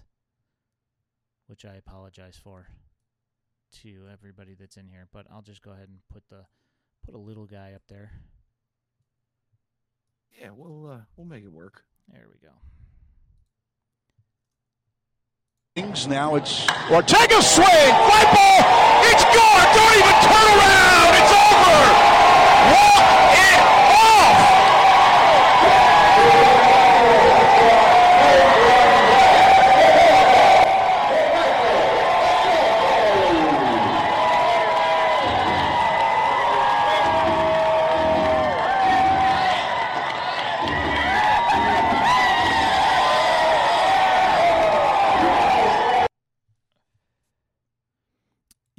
so there- uh, what's that? Uh, Is is there is there a view where we actually get to see the ball leave the yard? I feel like uh No, no, really- there's not. That's exactly what Oh. I'm saying. Is I have no idea how far it went, uh, other than that uh, I know that it went really far. So I mean, we're talking at least like 450 feet. But yeah, yeah, exactly. Curt Bloom was fired up to say the least. Uh, yeah, I know the uh, yeah the audio down there. I don't know. Uh, I don't know exactly what's going on with that. Um, other other than Curt Bloom can call a great game, and uh, yeah, those uh, the audio there. I don't know what's going on. Like it's like uh, somebody just said, "Oh, red, cool. I like red," you know, and then Yeah. just turned it all the way up so it's always in the red. That's the only thing I can figure because it's uh, that stadium's not too new. Uh, Regions isn't old. Um, I think that it got remodeled. That one got remodeled. I don't think it. Uh, I don't think it's brand new. The new, the brand new one is uh, Kannapolis, uh, and then Winston Salem, and then Charlotte, and then Regions Field. So I think Regions Field's actually the oldest out of all of them. But uh, yeah, you know, I don't that, think uh, Charlotte Charlotte's a beautiful stadium. It doesn't oh, really great. need a whole Yeah, yeah, it's great. I was, yeah, I didn't end up going. I was supposed to go on uh, vacation to go see my parents down in North Carolina last week, and didn't end up happening. Um, but yeah, we were gonna make it down there, and I was like, man, could have saw saw an uh, an Eloy rehab game. Unfortunately, I'll probably fun. have to settle for a uh, Luis Robert rehab game if I go down there in a few weeks. I don't know. We'll see. Oh, that's that's so tough. Well, you got to settle for a Luis Robert Yeah. rehab. Game. Yeah. Uh, did you see uh, the the tweet that I put out last night? The uh, the Yermín uh, Mercedes numbers. Uh no, that one I had I missed as well. Yeah. I was just getting back into town late last night and Uh, uh, yeah, of turned the phone off because as soon as I got back into town, uh, you know, people start seeing the, the Facebook posts that the wife puts up and they're like, Oh, they're done. We can contact them again. And I was like, Yeah, no, I don't want to talk to anybody tonight. So the phone kind of got turned off. That was that. Yeah. So uh, he's been down there for twelve games as of yesterday. Um, his first game, he went 0 for 4 with three strikeouts, and since then, he's got uh, five doubles, a triple, four home runs, 10 RBIs, scored 12 runs. He's got three walks, and he's hitting 314 with like a 1,035 OPS. Yeah. Um, I mean, we we said when he got sent down that it looked like he was starting to figure it out again. And I think that he was probably super bummed on the first day that he got back to Charlotte. You know, but Yeah. ever since then, he's just been murdering the ball. And you know, how do you keep a guy like that down? Honestly, with the the first two months that he had, and now he's tearing the cover off down there again. Uh, again, uh, I don't know about you. I personally would love to see the Yermín show come back to the South Side, but uh, eh, there's this problem with, uh, you know, there's only so many spots for a DH and a whole roster full of guys that people seem to think need to get those at bats. You know, like we keep on saying, like when they DFA'd uh, Adam Eaton, it's just a problem of having too much talent. You know, got too many good players. You know, we had to get rid of Adam Eaton because we got too many good players. Right, right. Yeah, that's it. It's our story, and we're sticking to it. Yeah, so Uh, I, I'd say like the unfortunate thing about the about the Yermín thing is, and then uh, you know like, of course you know like I put out this tweet and everybody starts commenting, uh, you know the negative stuff about it. You know, uh, oh yeah, well AAA pitching will do that, and so yesterday, this guy threw a 92 mile an hour fastball, literally on the inside black of the plate, and he just turned on this thing, pulled his hands in tight, and hit the thing like 410 feet. I was like, you're watching this, and what you're getting out of this is that it's because it's a AAA pitcher. Like the guy literally threw it in on his hands, and he still managed to pull in tight, barrel that thing up, and then hit it 400 plus feet. And you're telling me it's because of AAA pitch? Okay, dude. You know, and you know, everybody is pointing out the uh, the obvious thing, which is that it is unfortunate that he doesn't really have A position. Uh, yeah, he doesn't. He doesn't have a. I mean, he, obviously he's a catcher, and we've seen him at first base, and that's ugly. Uh, out, outfield's ugly. Third base is ugly. I mean, he's just not a good fielder. What he does is hit the baseball, and as I said when somebody mentioned, you know, something about that on the tweet, I was like, well, you know, he got sent down because he couldn't hit. And as a DH, if you can't hit, there's not much you can do. I mean, last year, you know, we went over this that uh, Luis Robert in September of last year, and the last, I think the last week of August, he had the worst contact uh, percentage and highest whiff rate in Major League Baseball for like five weeks. And it started, I went back and looked because I was curious because it kind of piqued my interest when this guy mentioned that uh, that he was just terrible. And I was so I went back and looked, and it was literally almost the exact same amount of at bats for Luis Robert between his hot start and when he started to slump. It was it was like a hundred and I think it was like 115 at bats, and for Yermín, I think it was like 123 where he really really started struggling. It's like the exact same time, and we noticed that just like last year with Luis Robert, where he started to seem seem like he was starting to get it together uh, at the end of September, going into the playoffs, and then he hit that 590 foot home run at Oakland Coliseum. That he was starting to figure it out, and it took him about 90 to 100 at bats for him to figure it out. And Yermín Well, same. you, yeah, you guessed it. It was like 85 at bats that he got sent back down after. And in the last like three games, four games that he played, it looked like he was starting to figure out what was going on. And so I responded to the guy. I'm like, so is Luis Robert bad as well? Should we send him down? Is he just a 4A player? You know, I mean, granted, Luis Robert great fielder, so he had value even when he was striking out a lot. Yeah, I mean, it, the thing out, is, is but- Luis Robert can play the entire outfield damn near by himself yeah, no, I because he runs like a gazelle and he catches everything that is hit anywhere. And you know, he's he's he's a five tool player. yeah, He's five tool player. Unfortunately for Yermín, that is not the case.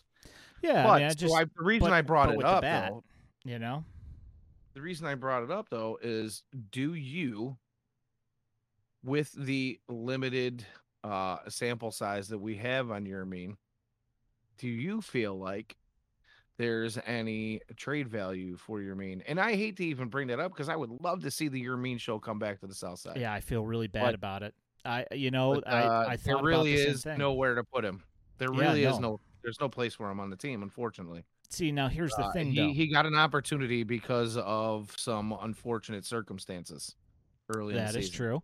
But who's to say, you know, you say that there's no place for him. Sheets and Burger are hitting right now. But who's to say that when they get to 85 at bats, 100 at bats, that they don't go through the exact same thing? And then at that point, do we say, you know, we give them like uh, three weeks to try and figure it out? And if they don't, and they're not back to hitting, you know, 325 with a 900 OPS, do they go down? And if that's the case, I mean, Yermín's probably going to be down there for another, you know, for another month. They'll get sent back down, and he'll get brought back up, unless you trade him.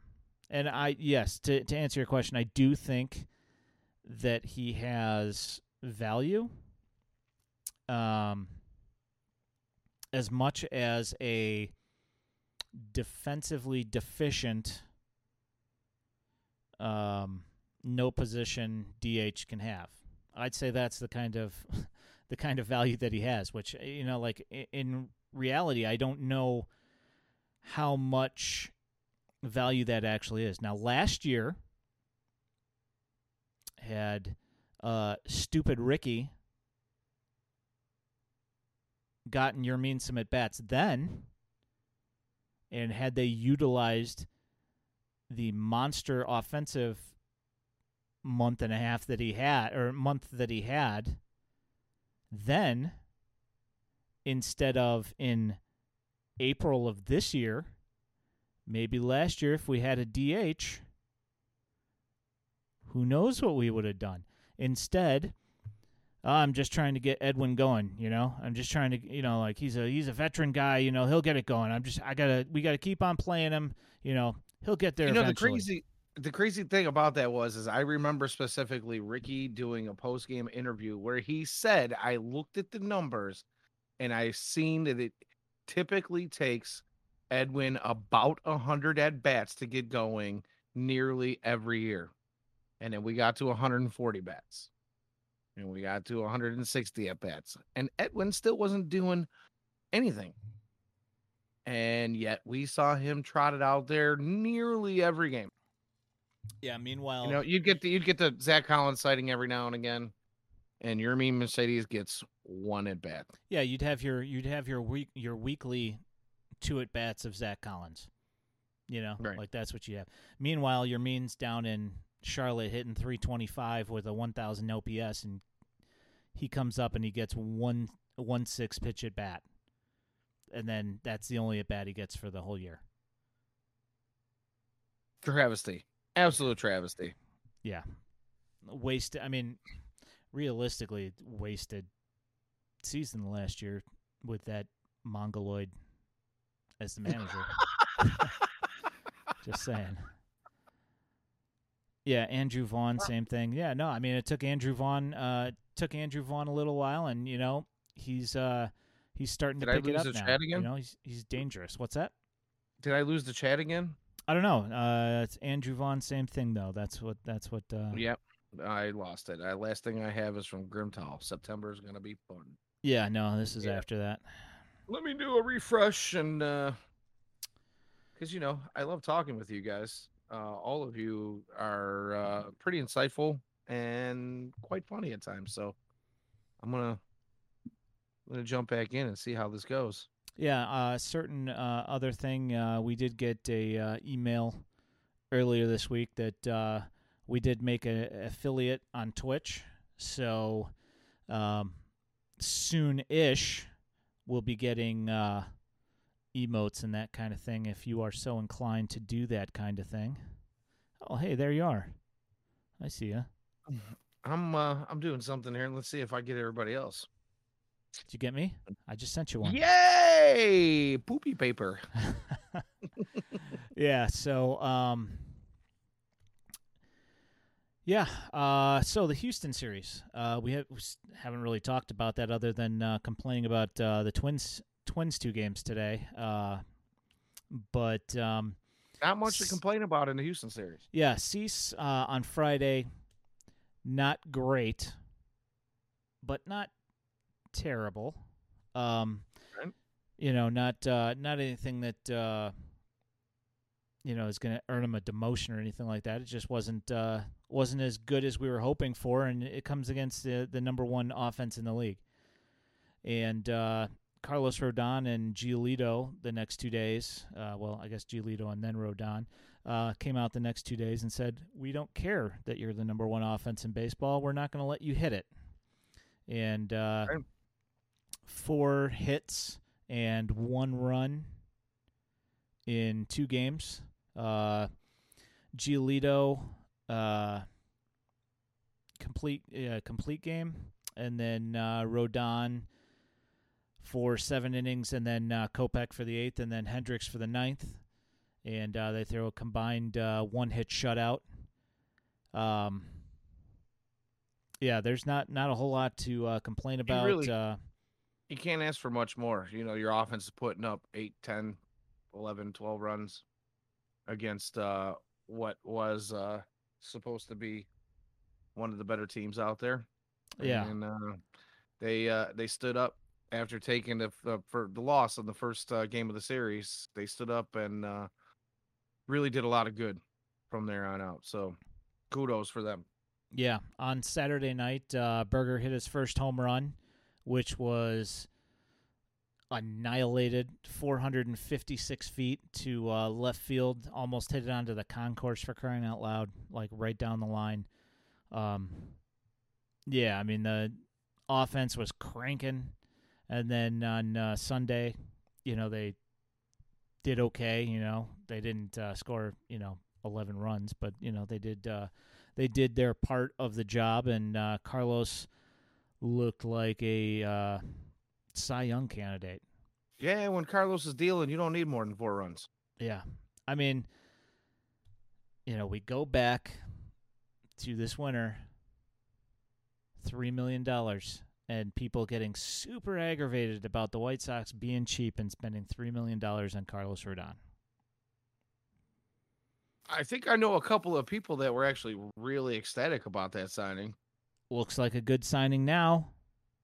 You know. Uh so right now as heard. yeah, as of last night, um after that start last night, Carlos Rodon was number 1 in AL in ERA, ERA plus, uh whip, FIP, hits per 9, K per 9, and then uh, RE24 and uh there's a couple other ones that I'm uh, forgetting off the top of my head. Um, I have to actually look at the uh, the tweet that I sent out, but I mean, he is first in most of the important categories that people who look at stats actually look at, as opposed to wins and losses and uh, you know innings pitched. Which you know innings pitched are nice, wins are nice, but you know, as as far as things that the pitcher actually controls, Carlos Rodon has every single one of those categories on lock. And the guy he looks nearly untouchable this he- season. It's ridiculous. And the thing is is that if you look at those stats and then you look at the guy who's second, which a lot of the time is Gerrit Cole, um, he's pretty far behind Rodon as far as that stuff goes. I mean, you're, you know, like uh, in the uh, the uh, ERA plus. Uh, he's, I think he's something like uh, 20 back. Um, in the FIP, I want to say it's like a half a run almost. Uh, in the whip, That's huge. it's That's yeah, I mean that's big.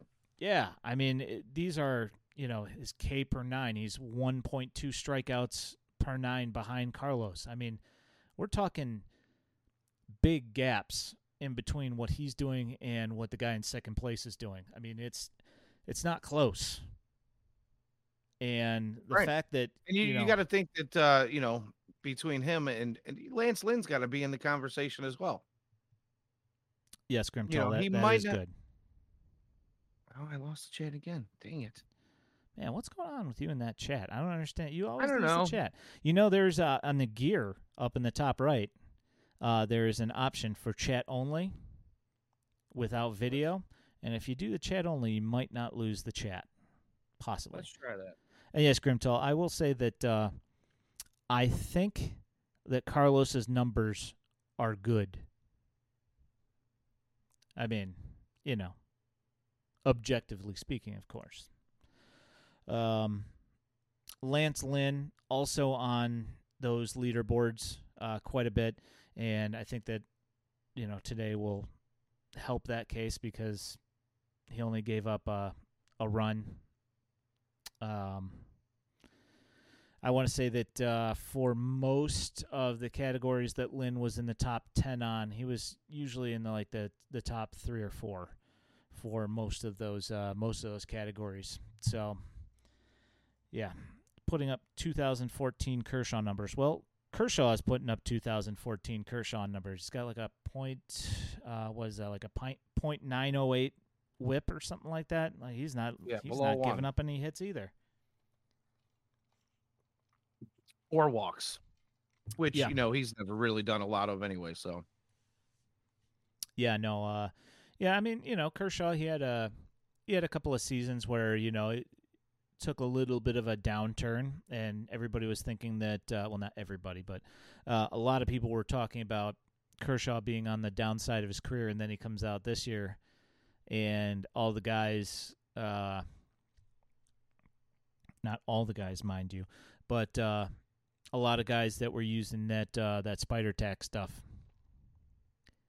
their numbers are uh, a little less uh, dominant than they used to be. And uh, one of the other guys is in is going to be in jail soon. So Yeah. there's that. yeah, and that guy's that guy, that guy likes to still talk a lot. Man, He's got a lot to say for I- somebody who is looking uh, pretty guilty. I really don't want to get into that whole thing. No, that's why I Um, didn't really make a big mention of it. But Uh, yeah, I, that's the first time I've mentioned it. Uh, I think maybe it's the second time I've mentioned it, but I will say that I did read that uh, athletic article, and I talked to Grimtall about it, uh, who mentions that uh, Dodgers have the sixth worst defense in the NL, and he's had to pitch over bad defense. Which, yeah, yeah, that, yeah, and have not having Mookie, you know, with like the. Uh, you know him being in and out with like a bad back. I think it's a bad back. I think it's a bad back. Um, yeah, I think so too. Yeah, not having him out there doesn't help. And uh, yeah, Not that having him on my fantasy team doesn't help either. Mookie. Yeah, Yeah, well, I do enjoy my uh, Clayton Kershaw on my fantasy team. yeah, I'm sure you do. Uh, I enjoy yes. my Lance Lynn. Yeah. Um, the uh, the athletic article on that whole uh, tuberculosis situation, TB. Um, Mm-hmm. it is uh, it's ugly, and um, innocent until proven guilty. Right. but uh, I don't know. In the court of public opinion, that guy's not looking real good. that guy's going to go to jail for a really long time. If if what is mentioned in that article, if there is a modicum of truth to that article, I I don't Couldn't see happen any to a way. nicer guy. Yeah, I don't. I don't see. Couldn't happen there's- to a nicer guy. Yeah, well, I mean, I'm being, I you know, know, facetious. The guy's a bit of a. no, no, yeah, no, I get it. I just, I, yeah, uh, yeah, Grimtall, I'll, I'll, I'll cut it out for you and and shoot it over. It's, uh, it's ugly, man. Um, yeah, I, I just, I'll, I'll stop there because th- that's not something that you that, that I really need to. uh Yeah, we don't have to on. on that. Yeah, Yeah. it's uh it's ugly though, man. Um Yeah, but uh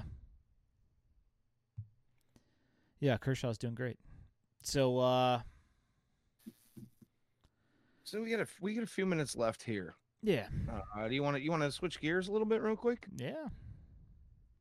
Um, so we're uh, we're nearing. We we've kind of touched on this a few times over the last two or three uh streams, and uh, we have asked our listeners and our viewers to uh, you know come up with some scenarios of what they think might happen or what they would like to see happen. But let's we're, let's talk about the trade deadline a little bit. We're we're getting close now.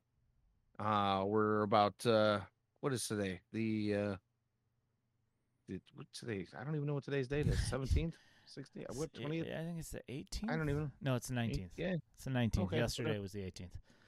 Yeah. I'm, I'm so lost. I don't. We got 11 days. eleven 12 days, of the trade 11 deadline. days. Yeah. Uh, what do you think?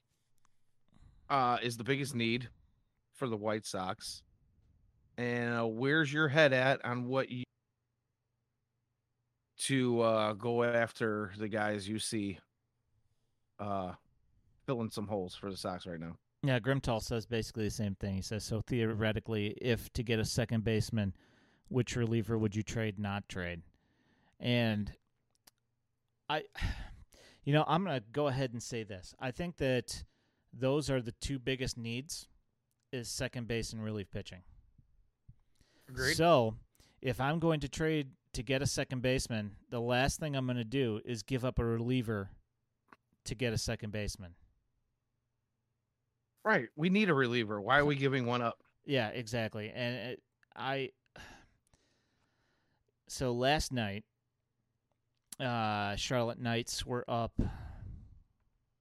12 I think uh what was it uh 11 to 7 going into the ninth inning and uh Jace Fry gave up 5 runs and then uh yeah, then they ended up losing 13 to 12 and Yermín hit a home run in the ninth, but ultimately it didn't end up mattering because they still lost by a run. Um, but I think that, uh, yeah, see, uh, well, a veteran reliever, yeah, I, I'm not gonna. Yeah, I assume that you're saying, well, yeah, you're not going to give up a veteran reliever, or are you saying that we are going to give up a veteran reliever? Because I don't think the White Sox are giving up any relievers. That, that like that's the last thing in the world that they're going to be willing to part with. I think yeah, I think that's a bad move in general. Yeah, and I know that uh, who it is. Kendall mentioned that uh, Nightingale had said something about a reliever going for es- Escobar, and uh, asking me if I believed that rumor, whether it was true or not. And I, I don't know, man. I can't. I, like I said, I don't think that they're going to be willing to give up a reliever of any sort. I, I don't care whether it's a guy in. Tra- I mean, you know, if you're going down to Double A or something like that, maybe. But it's going to be somebody that's going to be a project. It's not going to be somebody that's major league ready. It's going to be somebody that somebody else is going to have to continue to develop to get him to the major leagues. Because otherwise, they'd be like, well, we'll use him. why? Why do we want to give him to you? You know. So, yes, Nightingale is indeed a clown.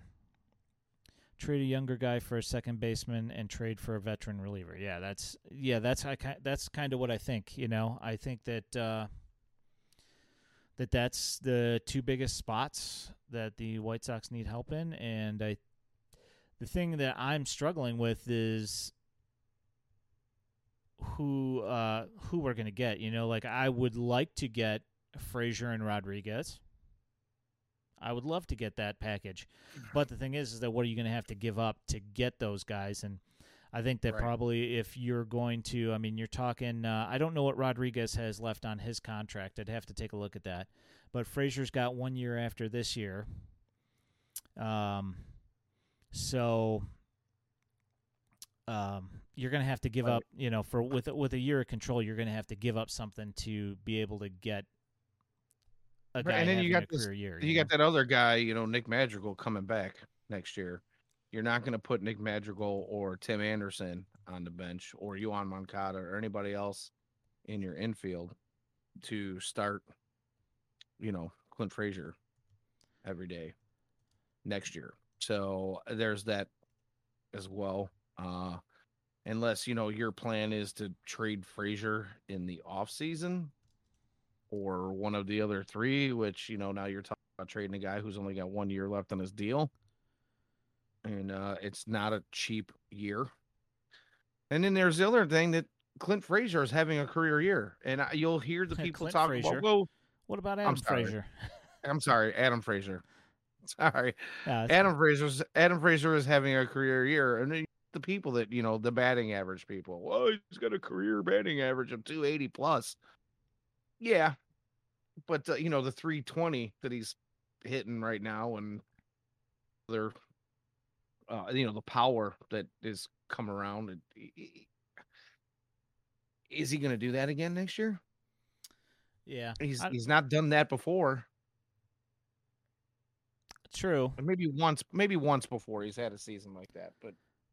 Yeah, I mean, there's well, I mean, here's the thing: is that yeah, Madrigal's going to come back, but Frazier can also play the outfield. And what having Frazier does for you is that it gives you a competent right fielder for next year. Um, and allow it buys you another year.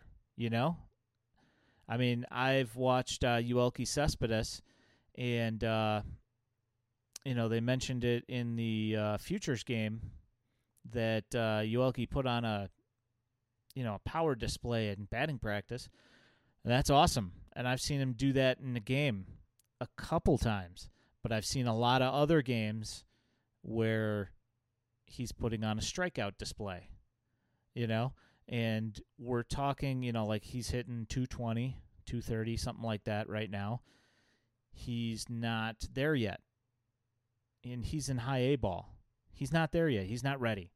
And so for every, you know, for all the people that are projecting him as next year's starting right fielder, Slow he's the f down. yeah, I he's not. I don't think that he's, you know, he's not what you think he is. You know, I mean, you Well, see, what you about Oscar Colas? yeah, which also, again, he hasn't played. By the time he plays, you know, coming up He's up, not he- even guaranteed to be.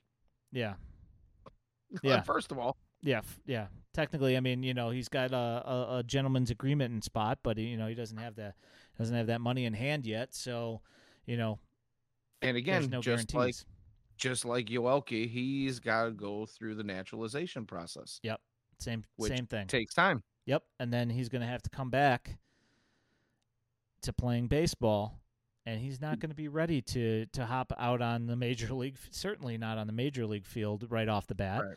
You know, Right. so I mean, you need more than likely to buy yourself an additional year in right field if you All want right. to avoid what you did this year, which was sign Eaton or something along those lines, where it's like, uh, you know, a wing and a prayer. You're hoping that uh, that he can come in and play halfway decent or stay hel- halfway healthy. You know, which obviously, as you saw this year, did not work out. And uh, yeah, so I that's where I sit with that. Uh, as far as uh, Richard Rod- Rodriguez goes, um, he has two more years of control, ARB two and three in 22 and 23. So, you know, you're going to have to put out some big prospects here, you know, or a lot of them in order to get a Richard Rodriguez and Frazier package. And I we've seen this story before where people have said, "Oh yeah, let's just trade for uh, let's trade for this uh, high-profile power hitter." And also their best reliever, who happens to only be who happens to also be the only other good player on their team, and we'll send them Blake Rutherford and uh, Jonathan Stiever. You know, like these are the kind of trades that you hear all the time. And we know that these teams are they are not keen on doing package deals like this on guy on multiple guys that are controllable for controllable for longer than a year unless it's like they're sending somebody big out and getting those players, you know? Right. Like that's the only the Right. controlled players that are good in major leagues do not get packaged together. It's like the people that are saying, uh, what is it, Kennedy and Gallo, you know, from Right. the Rangers. Not Right. gonna happen. You know, I don't You know, care. and we're talking about Pittsburgh here as well too. You're talking about a team who's in the the dregs of baseball at the moment that needs some help at rebuilding a once uh very competitive ball club, you know, back in the McCutchen days, you know what I mean? Uh they're not looking to just get a little something back. They, they're they're cut they're cutting players because they're bad. They're going to deal some guys that are bad to help build their future. yeah, This isn't just oh we suck, so you can just take these guys, just have them. yeah, we're not gonna roll these. Uh, we're not gonna roll these uh, two guys up in a burrito and ship them to you for a dollar fifty nine. You know, off the Taco Bell menu. You know, like Right. you are going to have to put out a smorgasbord for each one of these guys if you want to get them, because they're trying to get the max value out of what they have. Cherington's not just going to give you Frazier and Rodriguez and and you know and get two prospects back. That's that's not what's happening. One of them and two for two prospects that might happen and at that point you're also talking, you know, like MLB ready prospects if you're going for either of those guys probably. You know, you're probably talking like a you know, a Burger plus somebody else. That's know, the you thing is- is- relatively right. close. And and there's there's the other part of this too, which you know it might sound stupid, but uh, Rick Hahn has gotten himself a bit of a name as a savvy GM, especially in the in the world of the trade market. Uh, he has, you know, I won't say he has fleeced some clubs, but it, over the you know the the rebuild, you could say that he has done much better than the GMs he has made deals with. And do you want to be? Do, do you think these these GMs want to be the next victim in that notch on the bedpost. Right. Uh, you know, uh, you can't tell me that that's not in the back of a GM's mind. I mean, it, it it's it might be it might sound uh a little uh I don't know, personal. You know, we don't really think of these people as as as people sometimes. We we we just we see an executive, but uh just like you or I, you know, the media is going to jump on some of these guys. The local fans are going to jump on some of these guys if certain things of that nature were to happen. And nobody wants the pitchforks and torches outside their office window.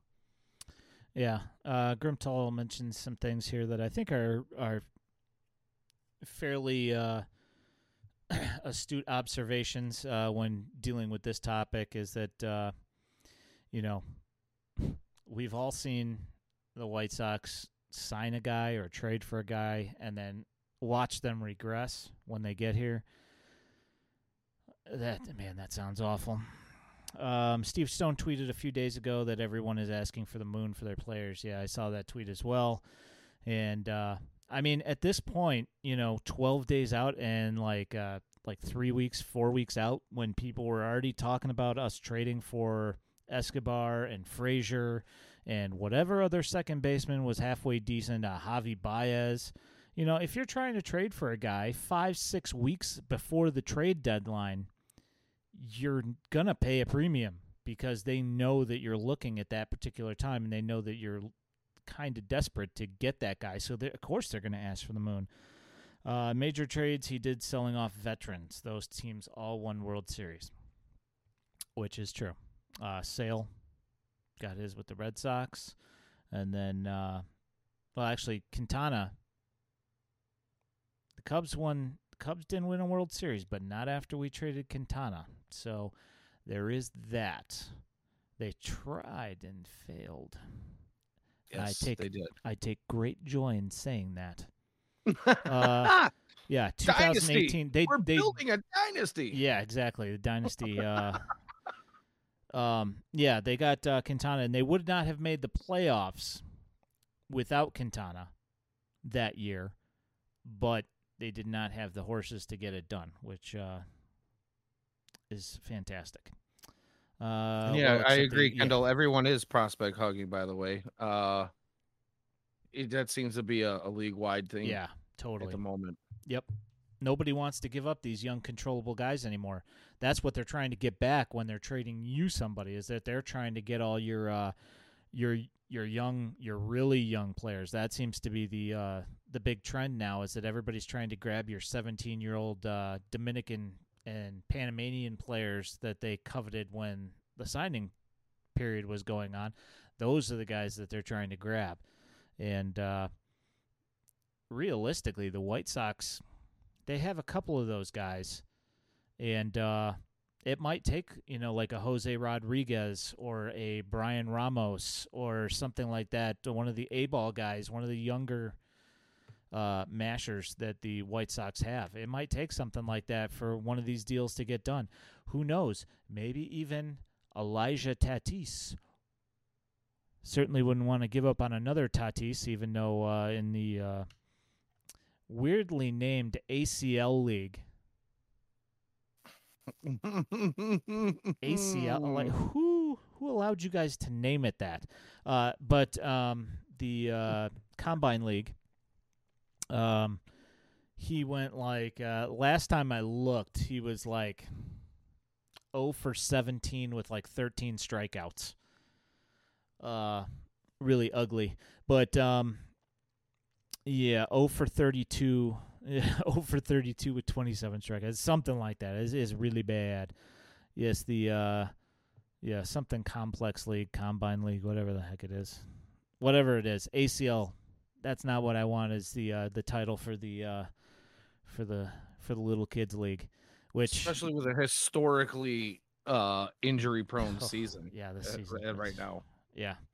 Um yeah, and I don't know if did have you looked at any of the uh ACL league, uh the AC league? Yeah, AC league. That's better than ACL. Uh the AC league. Did you have you looked at any of those stats for any of those guys? Me? Yeah. No, I depend on you for that. Okay, That's, yeah, that's don't that's don't what, look.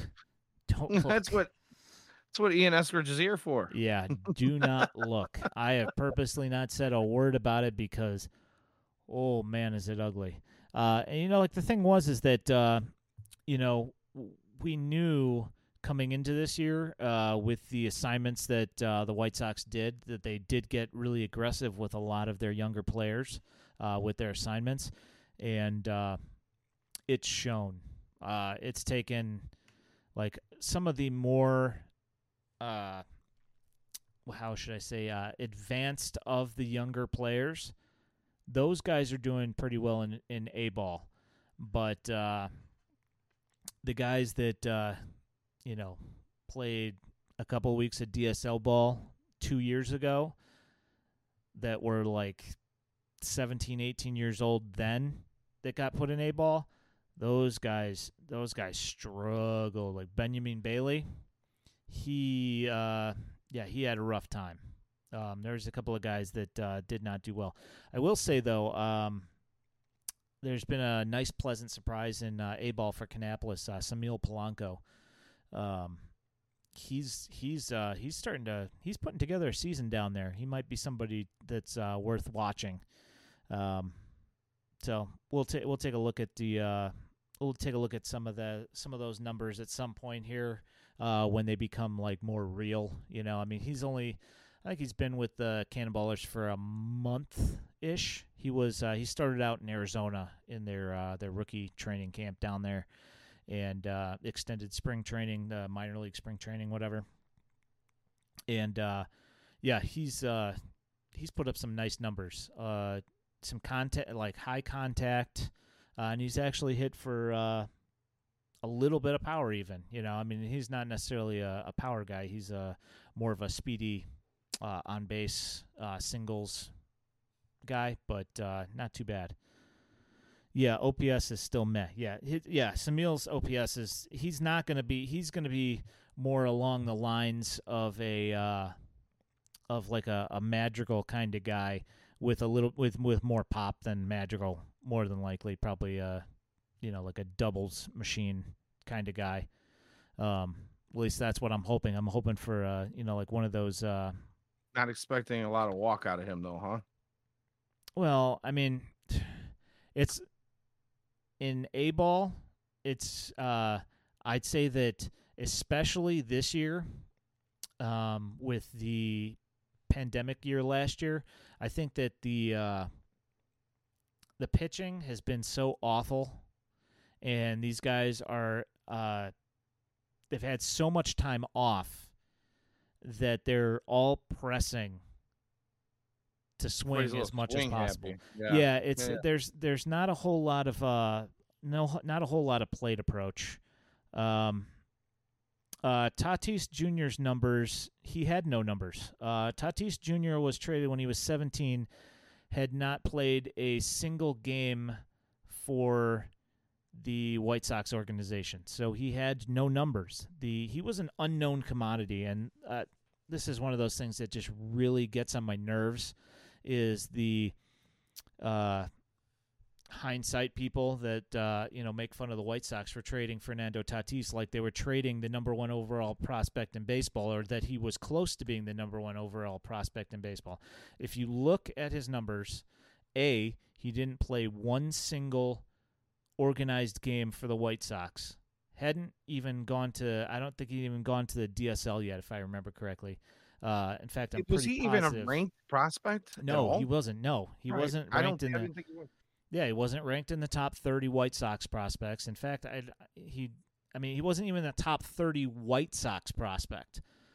Like nevertheless a top 100 prospect in baseball. He was not even a top 30 ranked player for the White Sox. And um the DSL league he played for the Padres.